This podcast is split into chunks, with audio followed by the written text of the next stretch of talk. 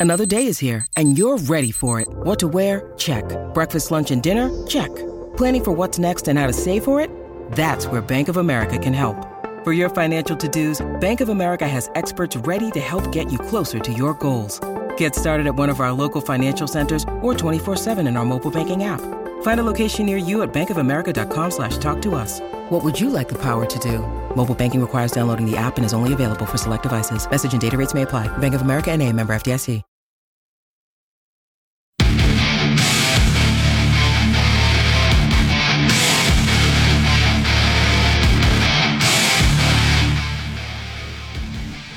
All right, uh, I am watching the Masters. Am I allowed to do this? I'm gonna, I'm gonna interview one of the best NFL interviews in the country. I mean, when every year when Steve Palazzolo ranks the, you know, media hits that he does, it goes out of bounds show, Dan Patrick, Colin Cowherd, some of the podcasts that he does, and then so on. And this is the respect that, that Blake and I have for Steve Palazzolo, Pro Football Focus, PFF.com. I've got the Masters up and I'm watching it, which, by the way, it looks like pretty good weather there. The weather around in the Sun Belt right now is not necessarily awesome. And I'm also going to interview uh, our guy, Steve Palazzolo, who joins us on the Farm Bureau Insurance Guest Line. By the way, our show today is brought to you by Edwin Watts Golf Shop on County Line Road uh, obviously in honor of the Masters and the Masters weekend. Edwin Watts Golf Shop, County Line Road. Take your golf game to another level before you go to Dancing Rabbit Golf Club for the best selection of golf clubs, golf balls, and everything golf at Edwin Watts Golf Shop on County Line Road. Steve Palazzolo, happy Thursday, buddy. How are you? Doing great. Hey, I'm about to do the same thing. I'm about to go live on a podcast in about 30 minutes or an hour and I'll have the Masters on too. Just going to throw it on my iPad while we're live. So I, I get love it. it. I love it. I love it. Uh, all right, who's going to win this? Uh, who, all right, is it Scheffler? Is it Rory? Is it Koepka? Is it Cam Smith? What what direction is is Steve Palazzolo going this weekend? Who's your winner? I like. Uh, I'll go with Scheffler because my uh, my kids like Scheffler. They like uh, they like rooting for him every single week. So we'll go with the uh, simple one. I get to watch more Masters Thursday and Friday while I'm at work than I do over the weekend because you know the four kids running around. So I'll get my fix here to, uh, today and tomorrow. Uh, all right, let's talk Emmanuel Forbes and Jonathan Mingo. Let's start with Forbes. Had a hell of a career, Steve. Um, whenever you start as a true freshman in the SEC and perform well, pretty amazing, especially when you're not on one of the better teams. Um, I, I, this theory is, I think, kind of unfolding over the last few years when you start for Georgia and Bama and how, how much buffer you have around you compared to some of the other teams like State, Ole Miss, Arkansas, and South Carolina. Uh, and, and his first year was all conference games because of COVID. Steve, 10 conference games. Kid's been yep. a dynamic playmaker from the start. Talk about what you see in him as a prospect, and where do you think he could go in a few weeks? Yeah, for so uh, we're about to on our uh, the PFF NFL podcast right now. We're about to do our cornerback ranking show. That's that's what's coming up in an hour. So um, I like Forbes a lot. I think uh, I got a I don't have my list directly in front of me, but I think I have him as my number four corner. And I know on the PFF draft board we have him at five. The consensus draft board has him at five, I believe. Um, you know, so that's a lot of different outlets, you know, rolled up into one. And I'm, you know, I wouldn't be surprised if Forbes is a is a late first rounder. I think the question there is going to be 166 pounds. You know, we just saw Cameron Dantzler a couple of years ago being a, you know, at about 170, right? Um, I think that's the only real question that NFL teams are going to have. And, and it's an interesting year for corners where there's a lot of guys in that 175, 180 pound range who are good players. But when you watch the actual tape with Forbes, so aggressive at the catch point. He is an, uh, he's a ball hawk. He's an aggressive tackler. You know, he plays like a guy who says, "Hey, I'm 166. I need to make up for it with some physicality, and I, I got to play above my my playing weight." I love the way he plays. So um, I like Forbes a lot. I think it's an interesting cornerback class where there's a few names that I think have separated themselves at the top. But I think I think Forbes is in that second tier, and, and I think I'd be I'd be happy taking him probably late first. I'd be thrilled in the second if that's where I got him. I, I think the on-field production uh, everything that you mentioned. You know, I, I try to I try to do uh, more of like a production model for players uh, that involves combine and all that stuff, and Forbes shows out very well in that. So I like him a lot. I like him a lot as a player, and yeah, definitely hearing his name more in the in the first round conversation. And, and you're you're really confident that he'll be off the board by the end of the second, right? I'm not confident about anything NFL draft related. I, I think if people go in, I mean, let's just be serious here. I, I, I think draft analysts are, think that they're paid to be confident in exactly what's going to happen when we don't know. I mean, so I'm not that confident, but I do think, yeah, I mean, I think he's a good enough player that he's going in, say, the top 50 picks. Um, but again, it takes it takes one team to pick them. It takes several teams to say, oh, he's too small for us. He's too slight. He doesn't fit our measurables, whatever it might be, for guys to drop. You know, and for other, you know, there's there's a lot of variables there. But yeah, I like I like Forbes at least in the top 50. I like the way you frame that up with with draft experts. Really, we don't know anything, but we try to, you know, do research and come up with the best educated guess. I, I, like that. All right. Well, so hopefully Forbes will go in the in the top two rounds. Like you said, very talented. The only knock is weight, and I do believe that that is something he can overcome, and I, I think he can add another ten plus pounds easily to to that frame. Uh, Steve Palazzolo on the Out of Bounds show and the Farm Bureau Insurance guest line. He's doing podcasts, YouTube, Apple Podcast, Spotify, Pro Football Focus, PFF.com. They're everywhere. Uh, all right, let's go to Jonathan Mingo.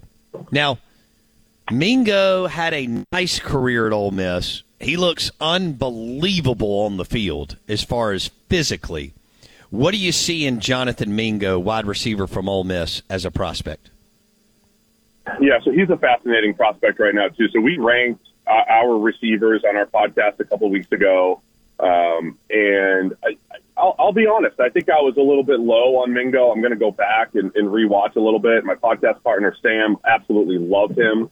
He put him at number eight on his wide receiver rankings, but he was talking to me out there. He's like, "Wait a second, I actually want to put him at three or four. You know, he's like, I actually liked him more than than Jalin Hyatt from Tennessee, and and he even compared Mingo to uh, Quentin Johnston, who's getting you know the first round hype out of TCU. Uh, you know, my buddy Sam doesn't love Quentin Johnston from TCU, and he's like, I'd rather have Mingo, you know, in the second, right, with with you know a little, little bit later in the draft. And, then we had Senior Bowl director Jim Nagy on our podcast yesterday, who said people are sleeping on Mingo. He's the guy that wide receiver coaches around the league are really high on, that maybe the draft media hasn't caught up to yet. And you know, for me, I think a big part of it is the good receivers in this class are all pretty small, right? You have a lot of good receivers. Zay Flowers from Boston College, Josh Downs from UNC, Tank Dell from Houston. You have all these undersized type of receivers.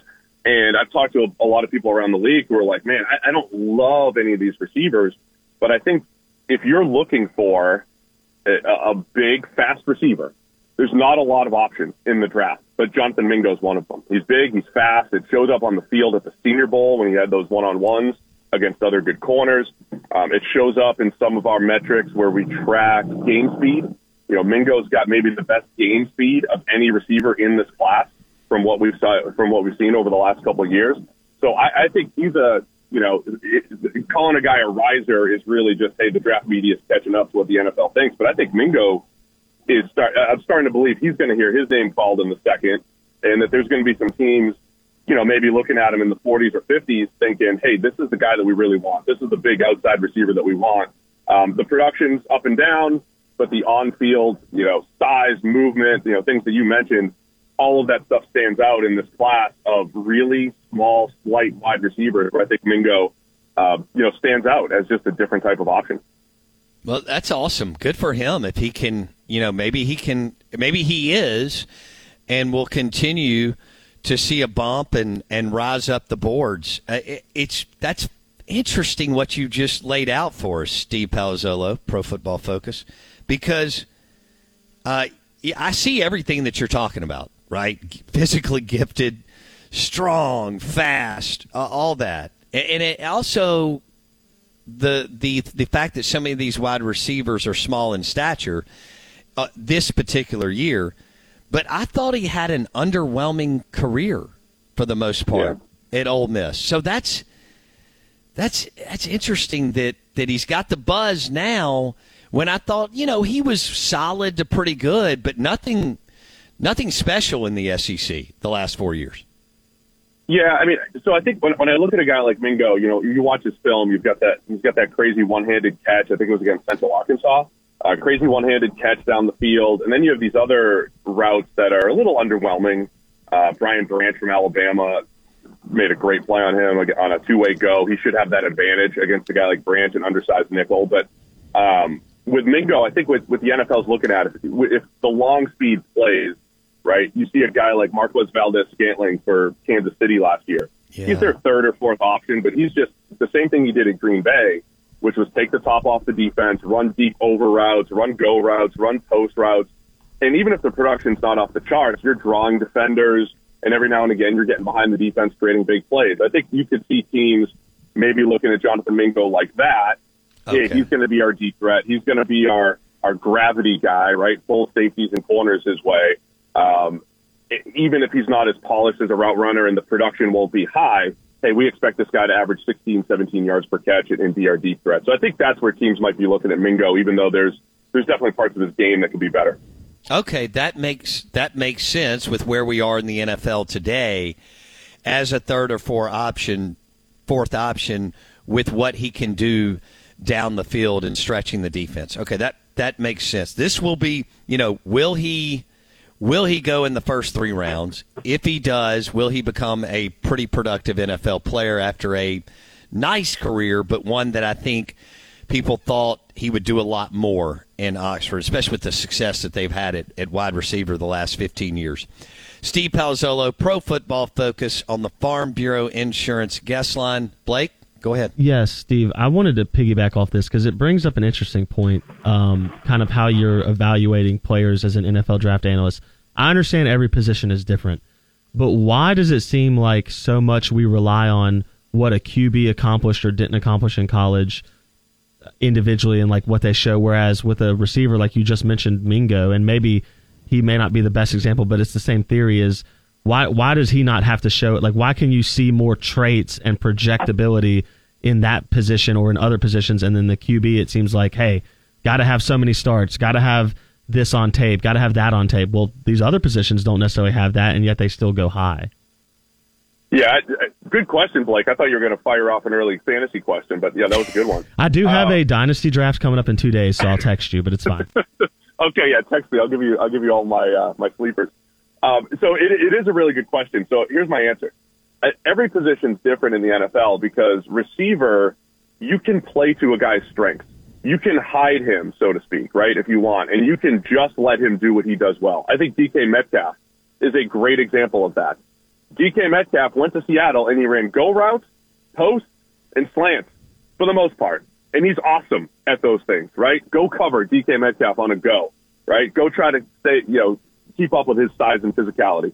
If you make DK Metcalf, you know, run all the underneath stuff and try to be this, you know, quote unquote complete receiver, you're just going to waste reps. So, uh, certain positions, you can't hide your weaknesses, right? If you're a, a cornerback and you're bad at something or you're, you know, you have a weakness, you might be able to get hidden in say like a zone scheme versus a man scheme. But overall, the defense, the offense can find you. If you're a receiver and you're one of three or four options and you're just good at being a deep threat or just good after the catch or just good as a possession guy, teams can play to those strengths. So I think it depends on the position. And that's why receiver, I always say is, uh, you know, which flavor are you looking for? When we put receiver rankings together, everybody's top 10, 15 will all be different. And it, it's going to be what teams are looking for. Do they want size and a deep threat? Do they want an underneath, uh, you know, after the catch type of guy? So I, I just think it's the nature of the receiver position that you can look and say, here's what this guy does well. If we play to those strengths, we can get production out of him. Whereas other positions, like say offensive line, if you can't pass protect, it doesn't matter how good of a run blocker you are, you can get exposed. Whereas if a receiver, if you're not a great route runner, hey, we could just you know, run you deep all the time and, you know, hope you catch a few passes down the field. I love that. Okay. If you're left tackle, we can't look at it like that. But, or right. corner.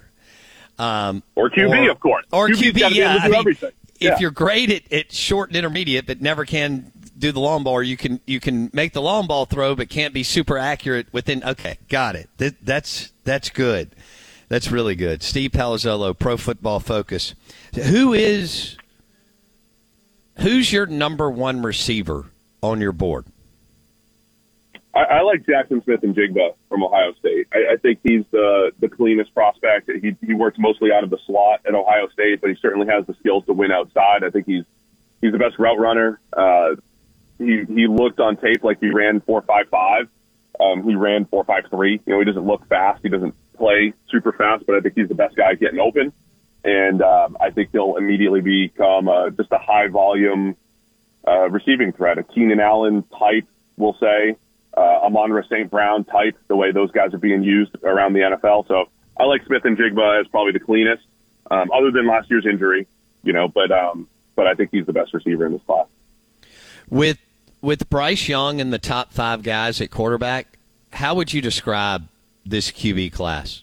Average, good, meh, you know the the the top five. I mean, I don't I don't even know who you're, but but if you look at Young and Stroud and Levis and Richardson and Hendon Hooker, and maybe you had somebody else in there, and that's fine. But as a whole, how do you grade this class? A C, or what would you go with? Uh, I think it's like a C plus, B minus. Okay. You know, I, I really because all of the prospects have uh, I a yeah but about them, right? I like mm-hmm. Bryce Young a lot, but he's he's really small and and you know historically small, and we just don't know how that's going to play. I, I think C.J. Stroud could be really good with a really good with a good supporting cast around him as a distributor of the ball. I think Stroud could be good. Of course, we know Anthony Richardson.